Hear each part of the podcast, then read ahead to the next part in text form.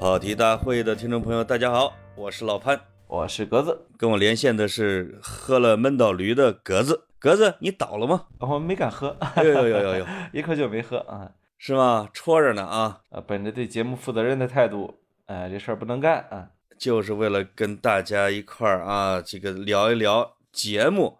这格子放弃了很多骄奢淫逸的享受，一点都没有，像一个苦行僧一样等着我。嗯，听到潘总的声音，我农夫山泉都不敢喝了啊！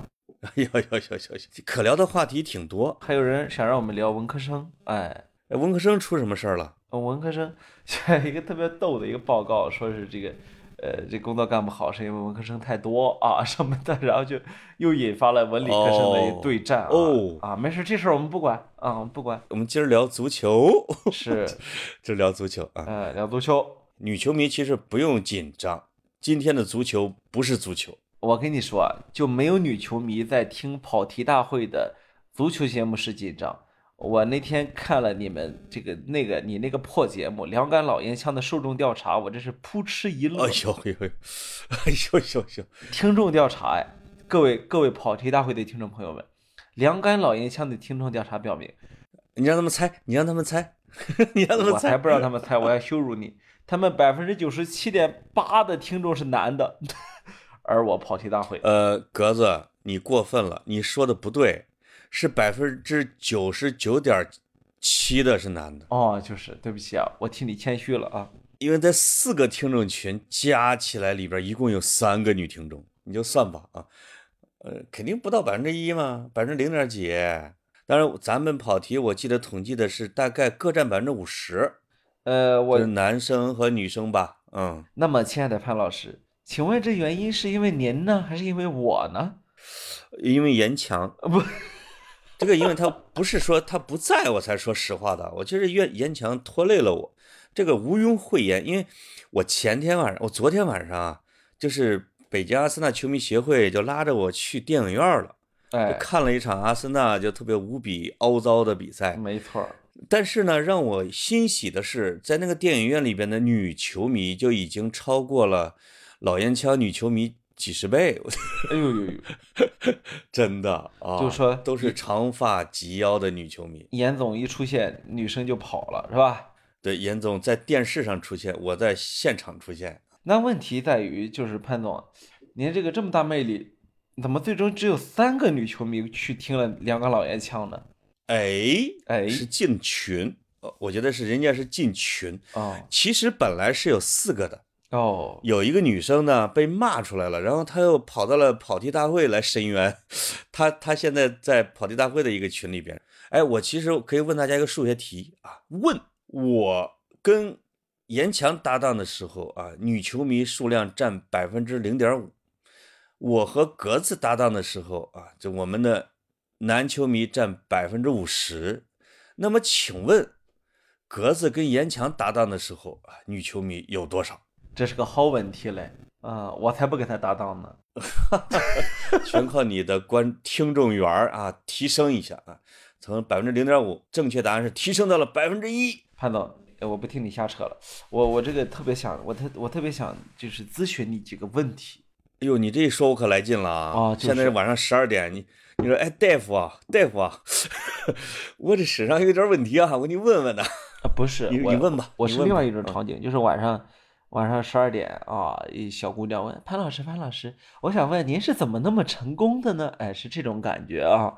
这个，哎呦呦，哎，我我我我是想问您，潘老师，我这个百思不得其解。我首先声明啊，我们俩铺垫了这七八分钟，如果您再听不懂，这是一期足球节目，再留言说我不爱听足球，我可就生气了啊，我可就翻脸了啊。哎呀，潘老师，我要问您，这。欧国联，我们都知道啊，知道了啊。这个这次搞的是什么事儿啊？这怎么回事啊？他们要干嘛呀？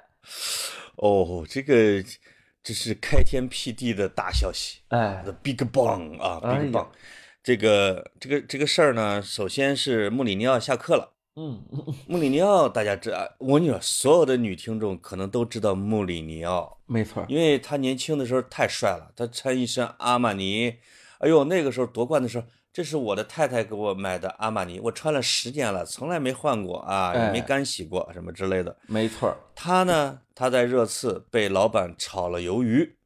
当时我看到了消息是说，穆里尼奥啊，因为听到了热刺加入欧超，就是欧洲超级联赛，哎拒绝带队训练，哎，对，拒绝带队训练，以抗议这种贪婪的行为，结果被炒了鱿鱼。我看完之后是，哎呦，我我连说了三个英文单词，叫什么来着？respect，Respect, respect, respect, man, respect, respect.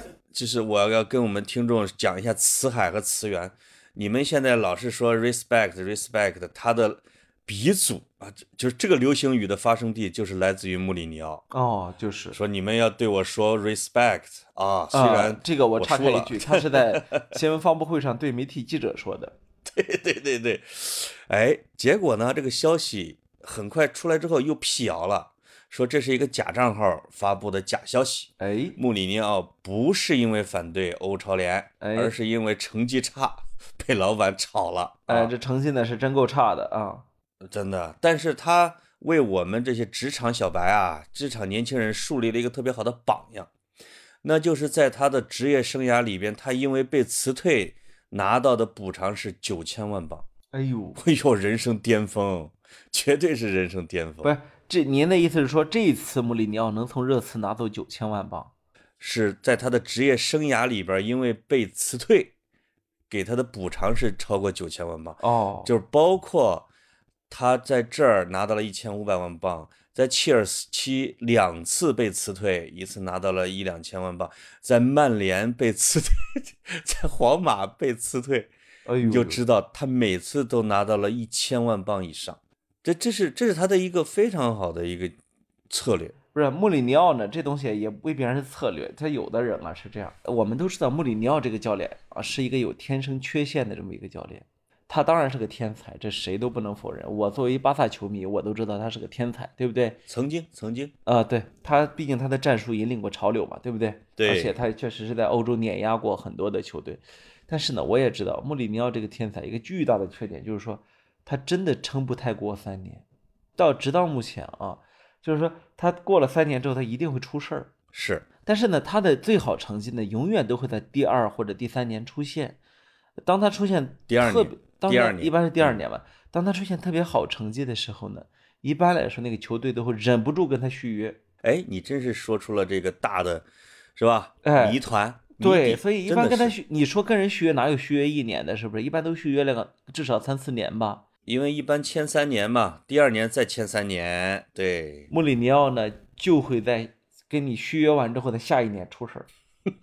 我觉得他也不是故意的，他就是真的会跟大家闹矛盾。没错他，要是个骗钱的选手，他也不可能挺立欧洲十几年之久。对呀、他这个工作说真的哈不好干。他有那么大的本事，他就不需要当骗子。对，纯正的骗子是骗不到这个岗位上去的，太难了。没错，没错。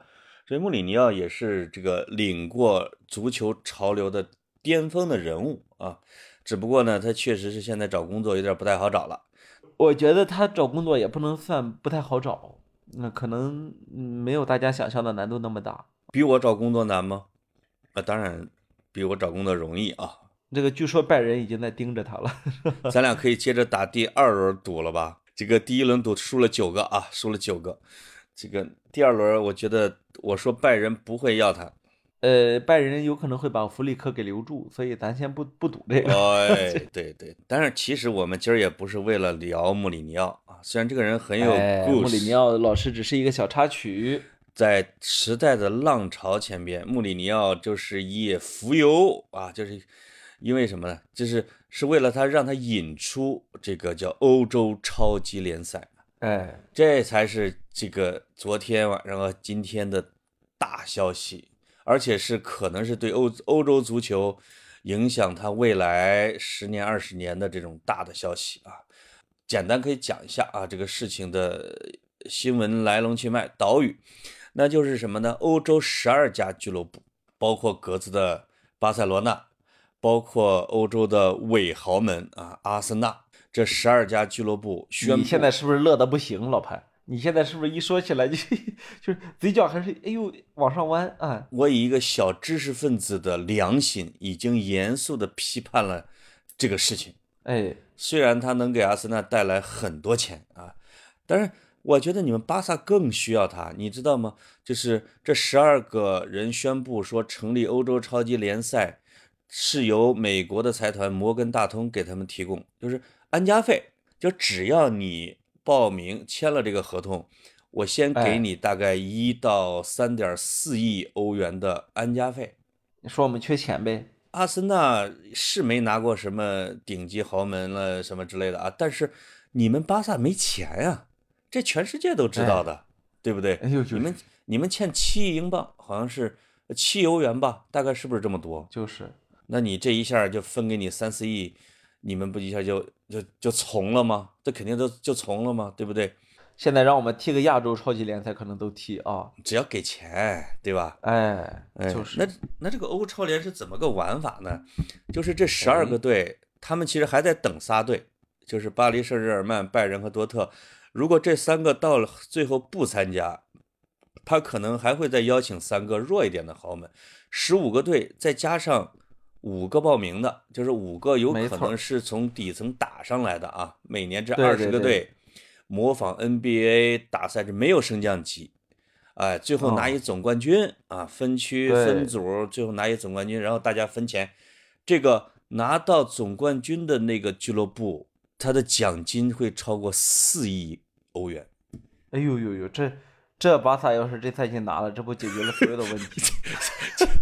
解真的解决了所有的问题。这就像我经常想象说，哎呀，这要是这要是你看那美国，我经常看美国那个呃六合彩开奖啊，说这一亿美元，哎呀，我心想这东西啊也别多，我拿到了，或者我跟你合伙拿到了，这不解决了我生活中大部分问题吗？再解决一下你的，对对对，我觉得你肯定在想，你拿到了之后解决我所有的生活问题，解决一下你嫂子的生 活不对生活。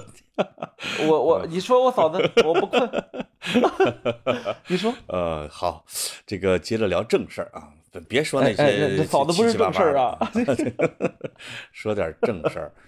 这个这十二个俱乐部呢，就是刚才这个玩法已经说了，其实就是模仿整个呃 NBA 或者美国体育的玩法，因为它背后其实美国财团这件事儿怎么被密谋的呢？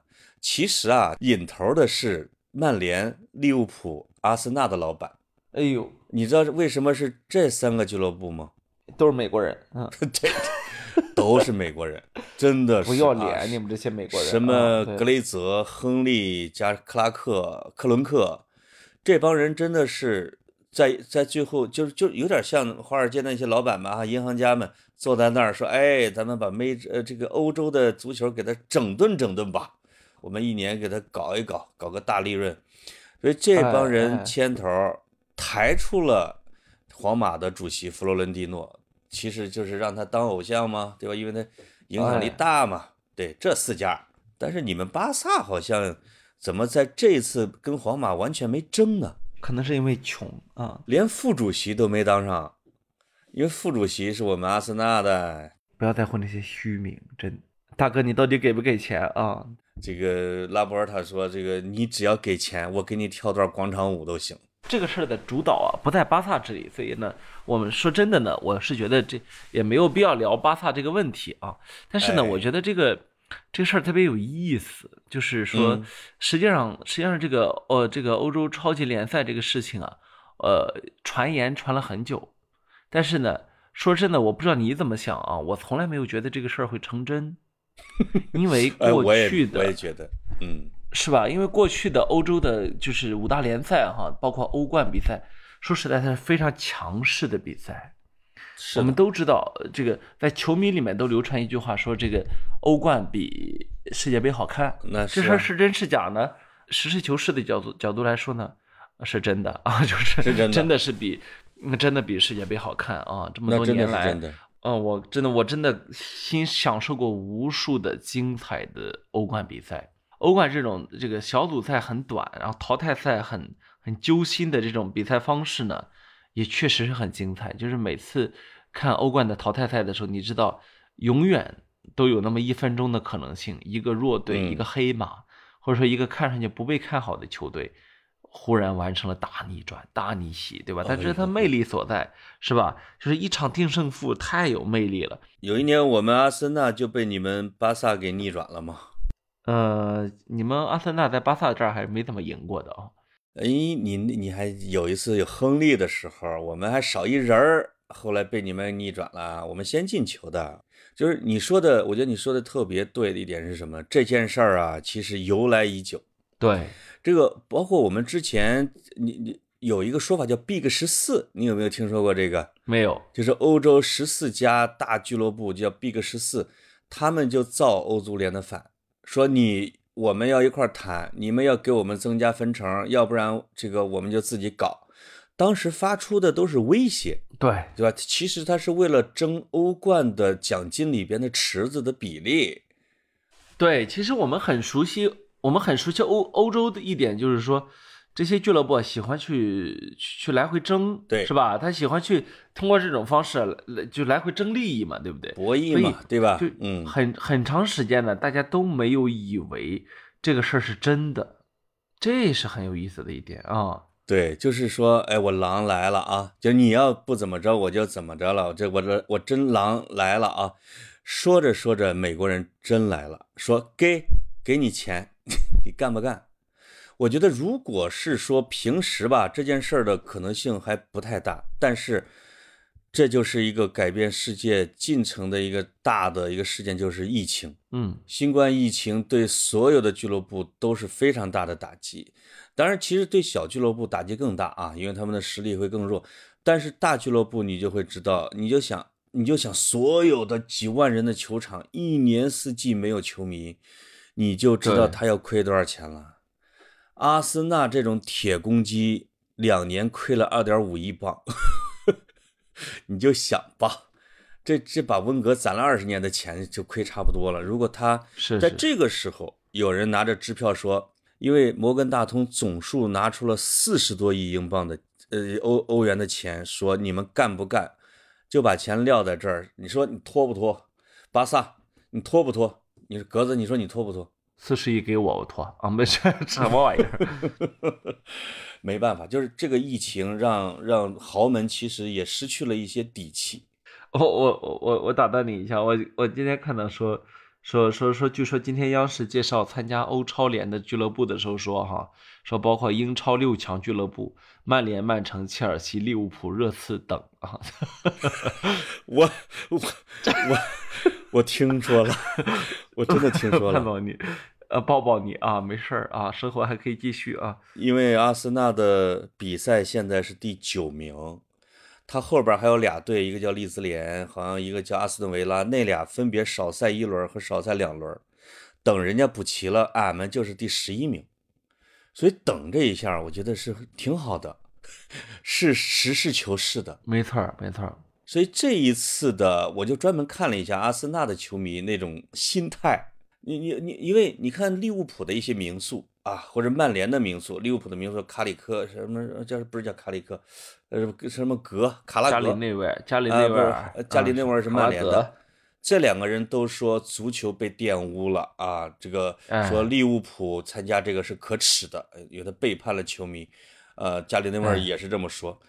阿森纳没有一个名宿出来说，阿森纳的名宿可能主要诉求就是说，你到底能不能上，能不能上？哎，能上，好，哎，你还是一豪门啊。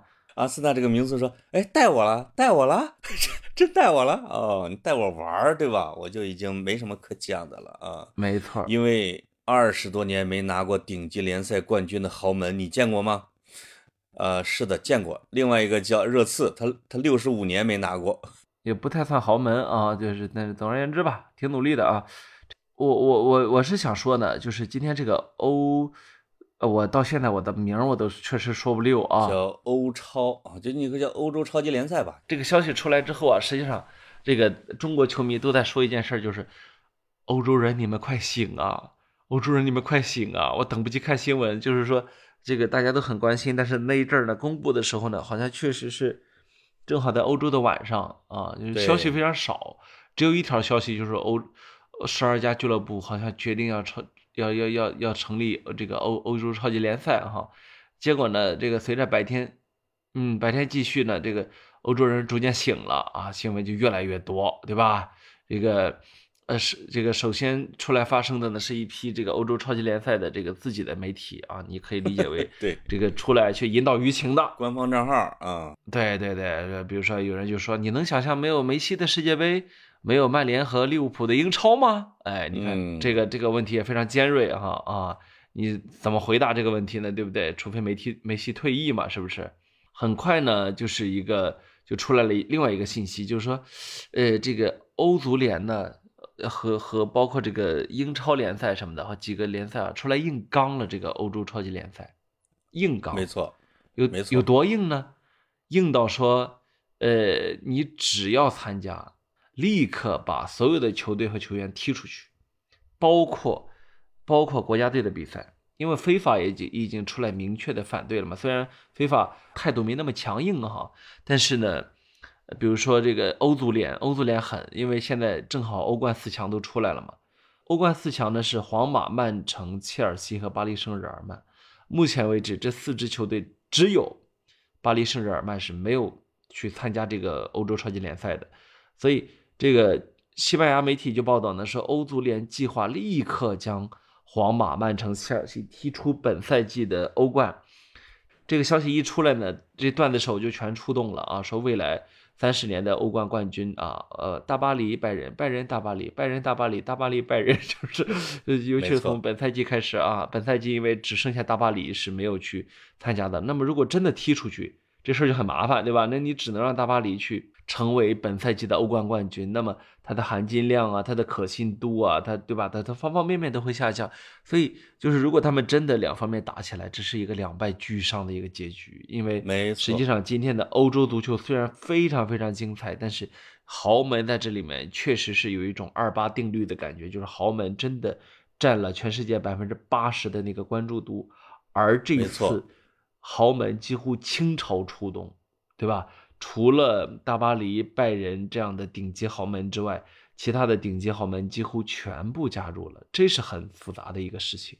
没错，嗯，就是还挺有故事的是什么呢？是我们其实可以数数有哪几个豪门没加入。这帮人没加入，其实都是各有自己的原因啊。就是，当然有的是没喊人家，比如像什么博尔图啊、阿贾克斯啊这种小地方的豪门，人家不要。你像俄罗斯的什么莫斯科火车头队，说你们缺你们还缺人的时候，随时喊我们，人家是这么说的啊，而且说，呃，那些这些豪门的球迷们啊，如果你讨厌你的俱乐部了，欢迎你们加入我们的啊这个阵营。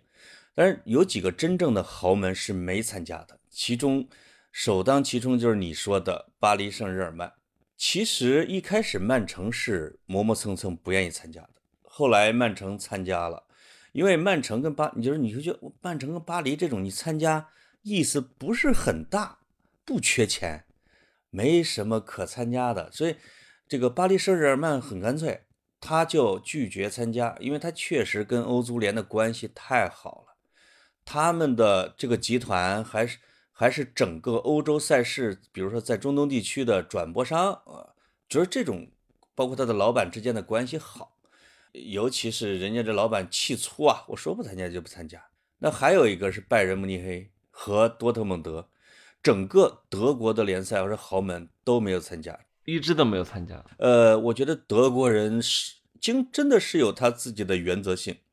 这个拜仁的主席鲁梅尼格啊，拜我们都知道拜仁其实两驾马车嘛，对吧？赫内斯和鲁梅尼格，鲁梅尼格呢专门去面对媒体去解释了这个问题。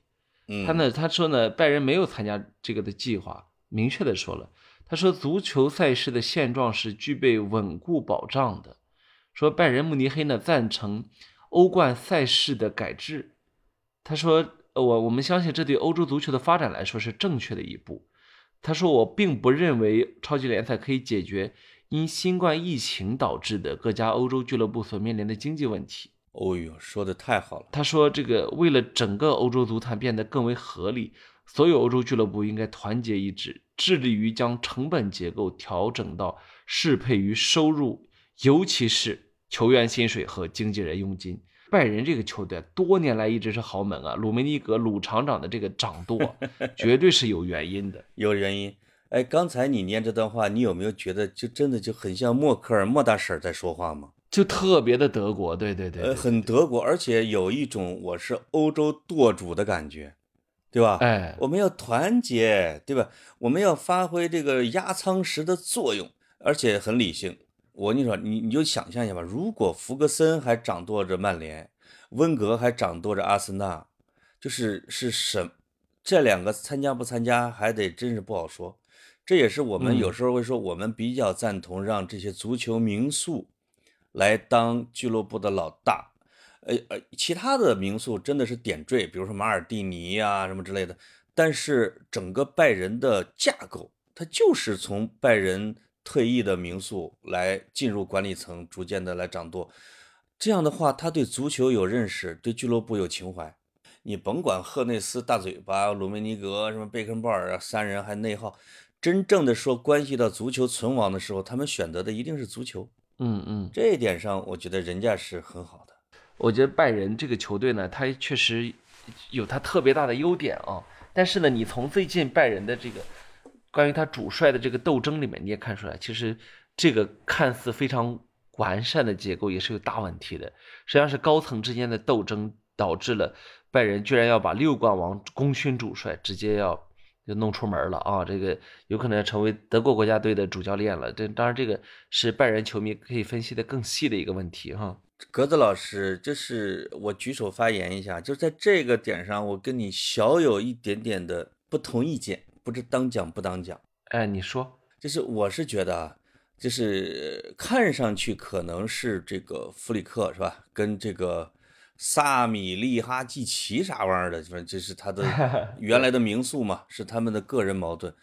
但可能背后啊，就是越来越多的信息出来之后，你会发现是一个主教练他要求的转会权和拜仁的体制之间的冲突。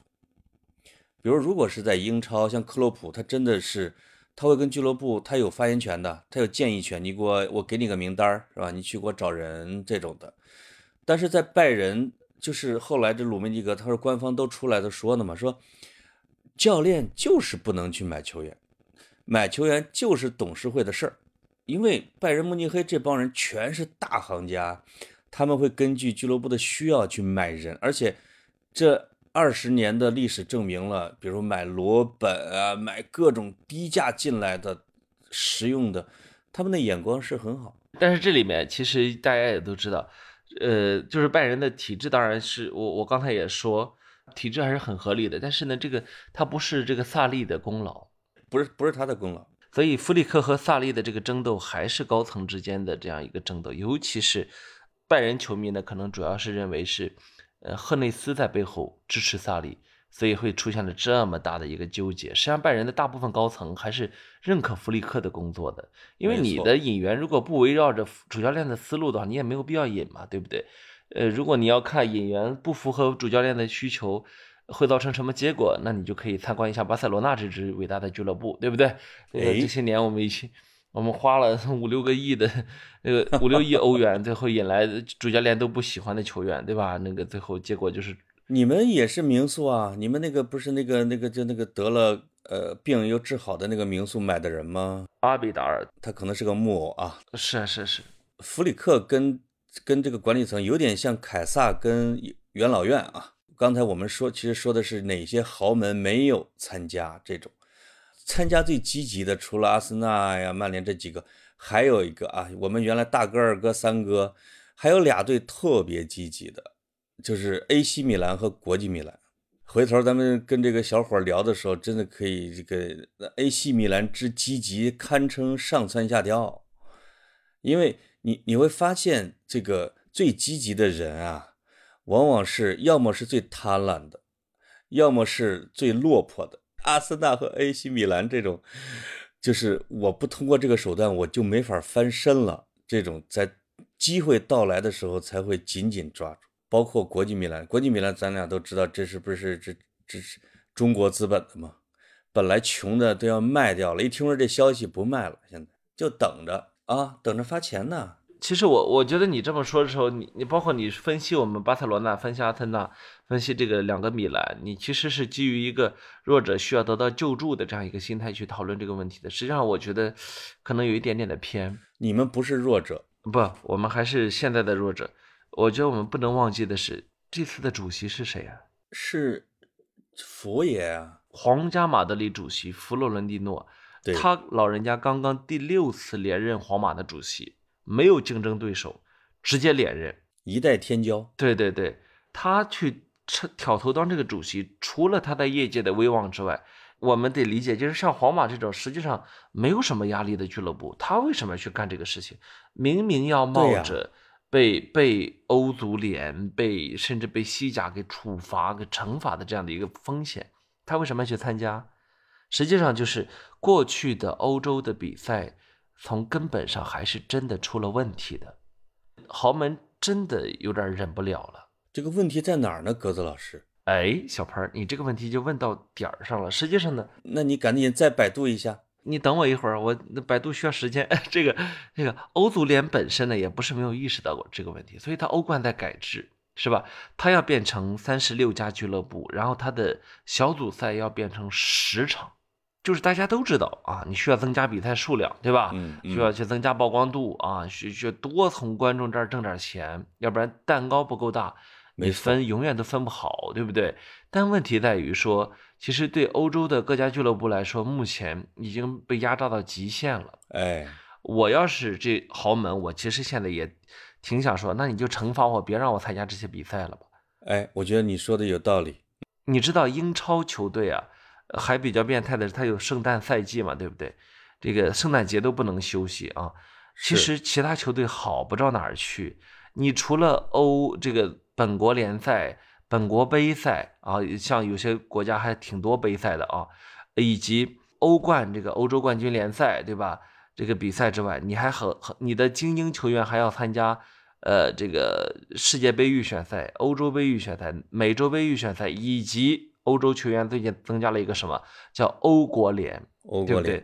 欧洲国家联赛，这是一个没有意义的比赛。但是呢，就为了让这些精英球员始终不断的出现在电视机前，出现在大家的手机端踢比赛，他就增加到了这个份儿上，就是丝毫的不去考虑球员也是人这个问题。所以已经有说法说，欧足联的财富已经远超出了国际足联。对。因为你国际足联就是四年搞世界杯嘛，对吧？欧足联可不是，他管的太多了。这个除了欧国联比赛、欧洲杯什么什么欧冠，他这次扩军，我觉得你提的这个角度特别好。他这次扩军其实一个是为了这个照顾那些弱国联赛的那些球队，是吧？增加他的支持率啊，就是因为你欧足联肯定是各成员国投票选出来的主席。另外一个就是把整个盘子再做大，哎，赚更多钱。但是这些豪门在不断扩军的这个这个呃欧冠的阵容里边就被稀释掉了，他们整个的拿到的比例就肯定是每改一次、每扩一次，他们就要稀释一回。这个是一个最根本的一个冲突。你刚才说的啊，是半夜 欧洲传来了消息。为什么半夜传出？是因为第二天天亮，这个欧足联就要公布扩军的消息。哎，这个时机卡的就是这么的，就是这么诡异，严丝合缝。哎，这就像咱们好多这个互联网企业啊，搞危机公关的时候，喜欢半夜发个消息。这个 Big 十二他搞这个，他也是为了卡在你前边，我争取主动，一下就把欧足联的节奏全都给打乱了。而且呢，这里面还有个问题，就是说这个欧足联和这个各国的联赛的组织方啊，虽然是现在的强势部门哈，很强势，在强势地位上，但是大家其实不能忽视一点，就是如果这十二家豪门再找到三家豪门，以及再从各国联赛找五个的话，这小二十家实际上是有非常强大的话语权的。那当然了，他的话语权强到说。不是说威胁说也没有梅西参加的世界杯什么的，对吧？这个，这个，这个只是一个威胁。但是你看，今天佛罗伦蒂诺据说呢，他也威胁了欧足联，说他说他说他告诉球员们，如果他们被欧足联或者国际足联禁赛，那么欧超联赛已经准备好了自己组织世界杯的准备，就如此的狂妄。弗弗洛伦蒂诺有一种霸主的气质，啊对啊确实有一种，就是他的有一张照片，我看着网友的评论说，怎么看上去像迈克不是像考里昂老头子，就教父，因为豪门的实力加上他这连续六任，你谁在那个位置上待的久了，都有王者之气，你知道吧？嗯，所以他就还放出话来说，如果不答应他们的要求，皇马就要退出所有的欧洲赛事，我不踢欧冠了。我去，你要换阿森纳说我不踢欧冠了，跟皇马说不踢欧冠了，这个分量还是不太一样的嘛。你也先别说我不踢欧冠了，我据说呢，欧足联还计划把阿森纳和曼联踢出本赛季的欧联杯。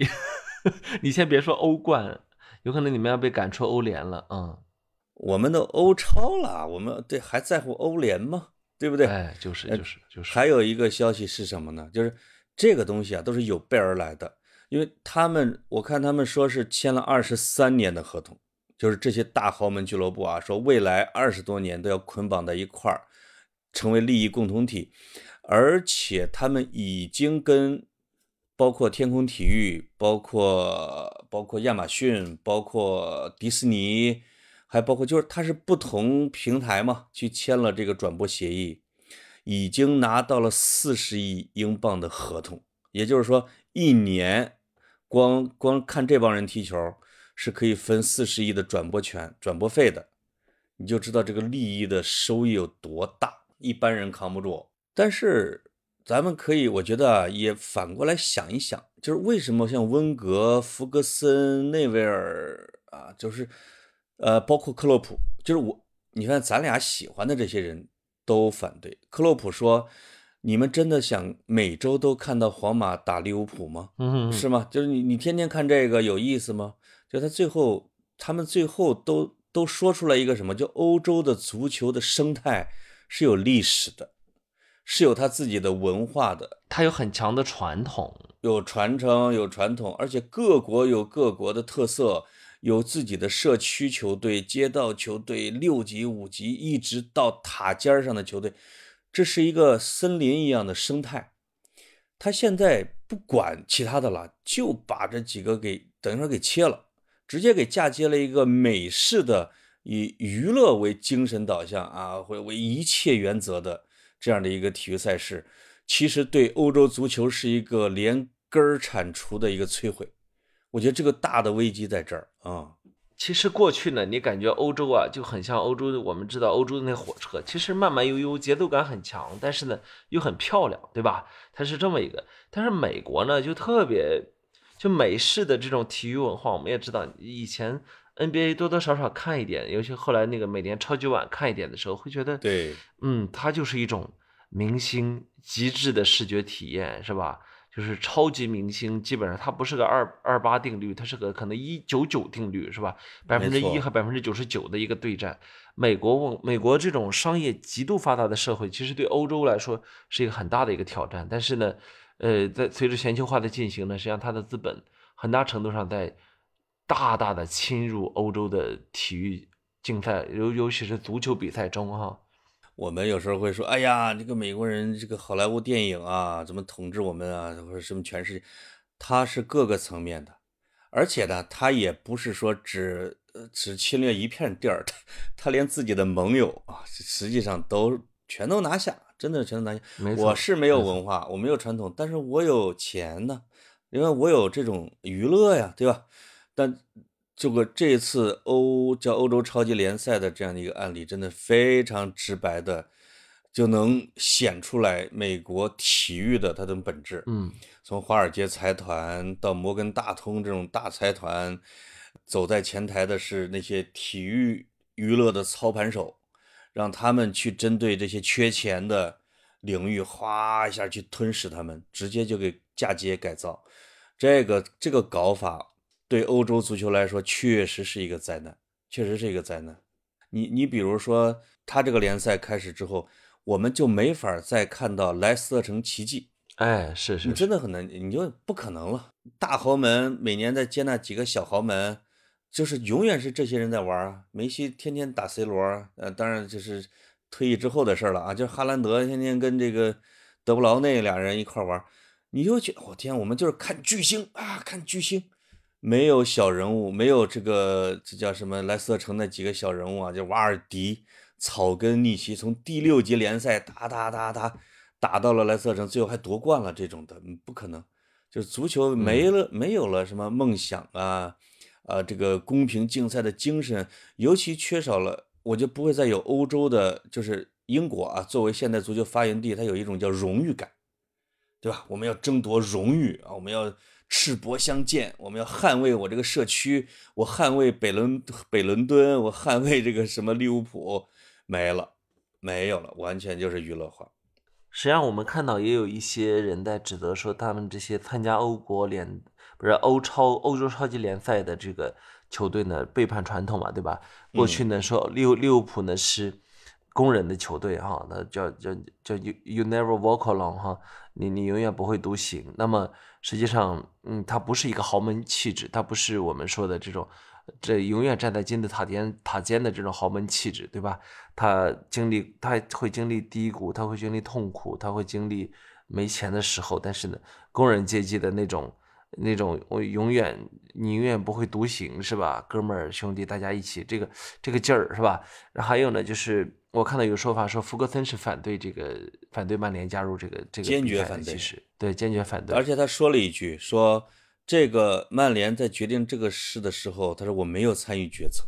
老爷子可能也真的很生气。我我我还看到说欧欧足联的主席呢也出来说了一个很硬气的话，当然这个话呢，呃，一方面是一个强硬的表态，另一方面其实是实话。他说呢，尤文曾经踢过一一乙，就是呃在甲级联赛之之下的那个乙乙乙级联赛嘛，对吧？嗯那，那是因为电话门嘛，是吧？没曼联在弗格森爵士接手之前，我都不知道他们在哪里。你看他说了这两句话，对其，实挺狠的。是啊他的意思是说，其实豪门并不是一开始就是豪门，你嗯不要以为自己多牛多牛，是不是？对他有他有这个劲儿在里面。嗯你你知道这个欧足联主席为什么单把尤文图斯给拎出来说吗？因为尤文图斯是这一次这个 Big 十二造反中最大的叛徒。哦，就是欧足联的叛徒啊，不是背叛了 B 十二的。这个呃，尤文图斯的老板，这个叫阿涅利啊，他是欧足联主席的挚友，就就相当于咱俩吧，或者比咱俩好点儿，就那种的啊。咱俩反正是面和心不和的。他们好到什么程度？就是阿涅利是欧足联主席女儿的教父，就好到这个程度。在而且在欧足联扩军的时候，阿涅利是比如说是站在欧足联这边的，因为关系好嘛。但是在这个 Big 十二开始宣布消息的时候，欧足联主席就找阿涅利，就寻求支持，说你坚决不要参加的时候，阿涅利失联了，两天没找着，你知道。他潜逃了，他就他背叛了，他背叛了他自己原来啊那个阵营的那一边，被视为最大的叛徒啊。尤文啊，他是一个老派的一个地位，而且阿涅利家族是几代人都是这种富豪贵族，是认为应该会坚守意大利的传统价值观，而且他又不缺钱，万万没想到背叛了自己的地位，还背叛了自己的好朋友。这这嗯，就是这个背后的戏，随着消息可能更多的出来，现在你发现才第一幕，后边可能还有很多。但是温格说了一句话，我觉得有有道理。温格说，因为温格在十年前接受采访的时候，接受英国《卫报》采访的时候，他说：“我预感到啊，现在的这些收益已经满足不了豪门俱乐部的贪婪了。”啊，他当时没用“贪婪”这个词，就是他的需要。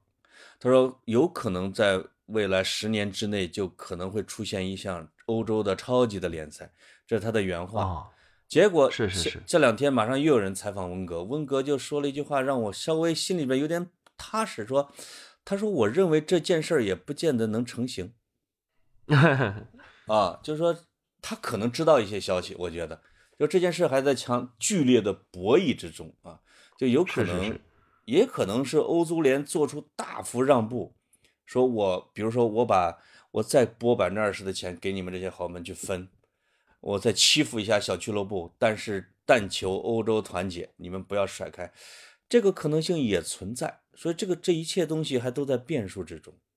其实我我觉得这次挺有意思的是德甲球队哈，除了我们知道拜仁慕尼黑和多特蒙德啊，还有红牛，红牛宣布不参加嘛，嗯。嗯，他们他们两个因为是大俱乐部嘛，明确的表达出反对。我就我今天看的很有意思，就是德甲球队啊，纷纷站出来表达反对。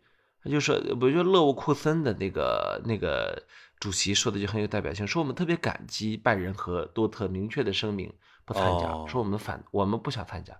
结果居然就是德甲球队纷纷全部跳出来说我们不想参加这个东西。所以这一点让我对德甲的生态产生了深深的好奇。我不知道你怎么样，其实我看德甲比赛不算多，看战报看的很多，但是其实并不了解德甲比赛，也不了解德国在德国很特殊的文化和它强大的经济条件之下，各个俱乐部到底是怎么规划的。但是给我的感觉就是，看到目前为止，德国确确实实是一个有板有眼的这么一个国家。非常科学。它的德甲联赛设计的呀，其实它跟英超是两个路数，对它跟英超、西甲是完全两个路数。你别看说拜仁统治了德甲，它不是因为政策，它完全是因为他在三十年前啊，就是在鲁梅尼格、贝肯鲍尔、赫内斯他们在动手经营这个拜仁慕尼黑之前，它并不是一个巨无霸。对而确实是他们这个三驾马车在经历经什么可以叫励精图治之下，因为做得好，真的是做得好，成了领头羊。他们就是整个的德甲联赛的制度设计是保护这种中小型俱乐部的。其实拜仁也是做出了牺牲的，就他们会把一部分的转播的收入去拨给整个的联赛，让大家去均分。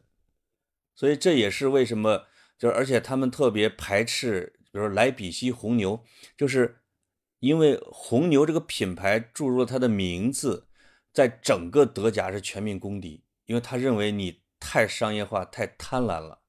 所以整个的嗯德甲的联赛相对来说是一个比较稳的，甚至有一点点社会主义这种性质的这样的一个联赛，他要保证没有人破产，啊，这是他们的一个大的理想。所以，所以面对这种诱惑的时候啊，就是我觉得拜仁其实表现出了他的格局。嗯，我觉得中超也表现出了他的格局，中超也宣布不参加啊。不参加哈，没有球队参加，这一点还是挺有骨气的啊。对对对这当然，因为我我们俩非常熟悉英超和西甲哈，呃，我们俩刚才也把德甲稍微说了几句。那么我现在其实呃又看到一个很有意思的一个观点，就是法甲的里昂哈，里昂这个俱乐部其实是法甲很有代表性的一支俱乐部，对吧？呃，这个中上游，同时呢财政状况也不是很好，要靠卖球星什么的，对吧？我们老虎视眈眈他的德佩。呃，他的主席呢，呃，这个这个谈这个这个联赛的时候，他说了一句话，他说呢，呃，我们应当修桥而不是墙。哦，你看这个话就说的很有很有水平，对吧？意思是说呢，你这其实是个墙，是吧？两边儿呃，是我也不理你，你也不理我，咱们啊，呃，拜拜了年内啊、就这个这个你你你再也别来烦我，而我呢要去构筑光明的未来。他认为这是不对的，说我们应该修桥。当然了，这话呢，从哲理上说很有道理，但是从现实操作层面，有可能这些欧洲的俱乐部是真烦了欧足联了，是真的受不了了，是不是？另外一个可能还有一个什么呢？就是说，哎，你会发现呢，呃，欧洲一体化，欧洲一体化后来出现了倒退啊，其实是英国退出了欧盟，他哎在欧盟之前筑了墙，那么英国退出欧盟之后，他必然的要向美国靠拢，他们俩一体化，因为你比如无论是从人种还是传统啊，还是说从实力，他得有一个大哥啊。就是没错，在这样的一个背景下，美国资本跟英国的俱乐部和英国资本的这种联合，实际上是开始裹挟欧洲这一块儿。那么，刚才你说的反对意见的里昂和德甲，法国和德国，恰恰是这个欧盟的两个领袖。我觉得他们，巴黎圣日耳曼没参加，里昂没参加，这就你会发现，这两个国家其实扮演的是整个欧盟的领袖的角色，表现出了他自己的这种独立。这个背后不知道是不是有这种大的这样的一种啊，哎，这种感觉在里边。哦，做生意的我不会啊，但是这损人呢，我经常会欣赏啊。我今天看到最损的一句话来自那个莱因克尔，你知道莱因克尔实际上是，他实际上是巴萨的名宿，对吧？哎所以和他这些年一直是最大的最大的梅吹之一哦。而且莱因克尔呢，可能新球迷不太熟悉，他上世纪八十年代真的是顶尖球员啊，这个非常进球幽默如马，非常多啊。他那个老老爱发评论哈、他今天发的这个就很有意思。他说呢，穆里尼奥被开除了，他是整个欧足联第一个丢工作的教练，不是就是不是这个整个欧洲超级联赛第一个丢工作的教练。你说损不损？这欧洲超级联赛才公布了几小时，穆里尼奥被开除了嘛，对吧？